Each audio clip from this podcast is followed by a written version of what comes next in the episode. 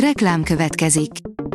Ezt a műsort a Vodafone Podcast Pioneers sokszínű tartalmakat népszerűsítő programja támogatta, mely segít abban, hogy hosszabb távon és fenntarthatóan működjünk, és minél több emberhez érjenek el azon értékek, amikben hiszünk. Reklám hangzott el. Lapszemle a nap legfontosabb híreiből. Alíz vagyok, a Hírstart robot hangja. Ma április 3-a, Buda és Richárd névnapja van. A Telex oldalon olvasható, hogy Latorcai János sajnálatos módon tévesen szavaztam a békepárti javaslatról. Véletlenül nemet nyomott a KDNP képviselője a parlamenti szavazáson, de rögtön jelezte a tévedést a jegyzői irodának. A finn miniszterelnöki szék várományosa az elsők között követelte a Fidesz kizárását a néppártból. Petteri Orpo már 2018. novemberében jelezte, hogy a pártja részt venne egy Fidesz ellenes eljárás megindításában. A Fidesz végül csak 2021 tavaszán távozott, áll a 444.hu cikkében. Fokozódik a verseny a felhasználók kegyeiért az erkélyre szerelhető napelemek piacán, írja a G7.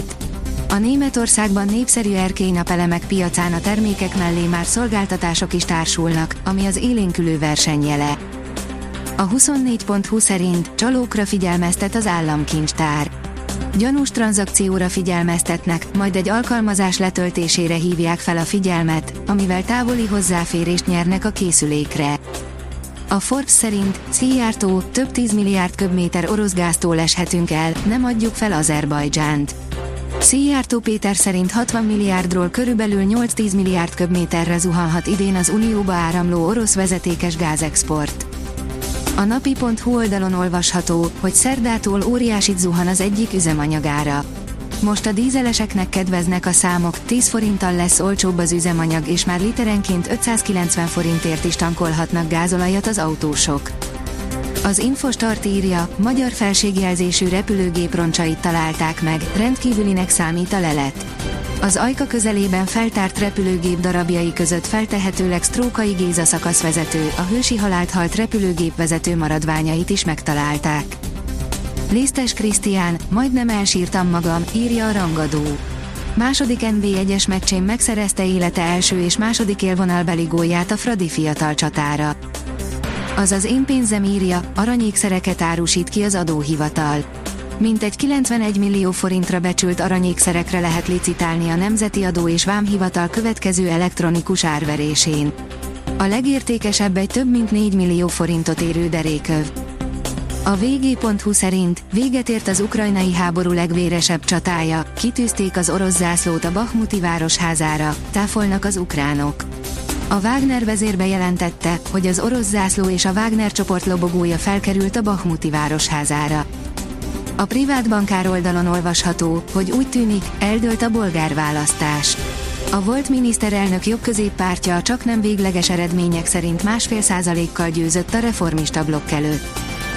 Futball a semmi közepén, 25 éve szűnt meg a Stadler FC, írja a büntető.com.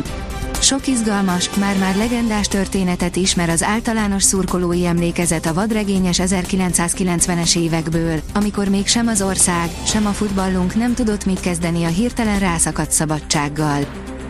A 444.hu szerint kiskorában csak huhogni tudott szegény kis Puskás öcsike, de lám, mi lett belőle?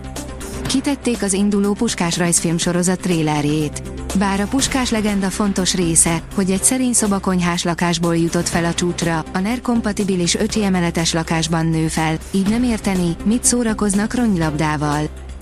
Csak a hétvégén reménykedhetünk némi enyhülésben, írja a Kiderül. Csütörtökig egy mediterrán ciklon alakítja időjárásunkat. A hőmérséklet jelentősen elmarad az ilyenkor szokásostól, majd péntektől érkezik némi enyhülés.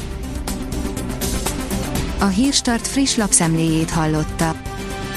Ha még több hírt szeretne hallani, kérjük, látogassa meg a podcast.hírstart.hu oldalunkat, vagy keressen minket a Spotify csatornánkon, ahol kérjük, értékelje csatornánkat 5 csillagra. Az elhangzott hírek teljes terjedelemben elérhetőek weboldalunkon is. Köszönjük, hogy minket hallgatott!